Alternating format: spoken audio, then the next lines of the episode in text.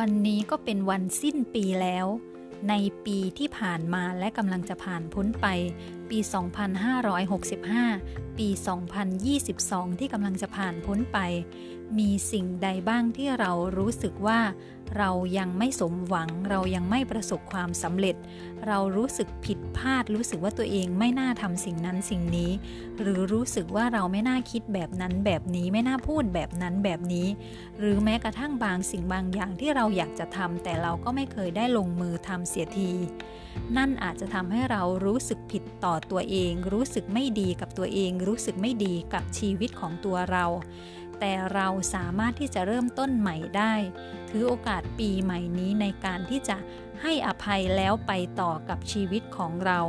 เราทุกๆคนมีโอกาสใหม่เสมอในทุกๆวันแม้ว่ายังไม่ถึงปีใหม่แม้ว่าจะเป็นวันนี้หรือวันไหนๆเราเกิดใหม่ได้ทุกวันเราเริ่มต้นใหม่ได้ทุกวันจงให้อภัยตัวเองแล้วเราจะให้อภัยผู้อื่นได้จงให้อภัยต่อชีวิตของเราที่ผ่านมาที่เราเคยทำอะไรผิดหวังผิดพลาดหรือทำอะไรไม่สำเร็จแต่จงเริ่มต้นใหม่มีชีวิตใหม่มีหัวใจดวงใหม่และเป็นคนใหม่เริ่มต้นชีวิตใหม่ด้วยความสุขด้วยสิ่งดีๆด้วยเป้าหมายดีๆที่เรานั้นตั้งใจที่จะทำให้ได้แม้จะเริ่มต้นจากก้าวเล็กๆแต่นั่นก็เป็นจุดเริ่มต้นที่ดีจงให้กำลังใจตัวเองจงให้พลังใจตัวเอง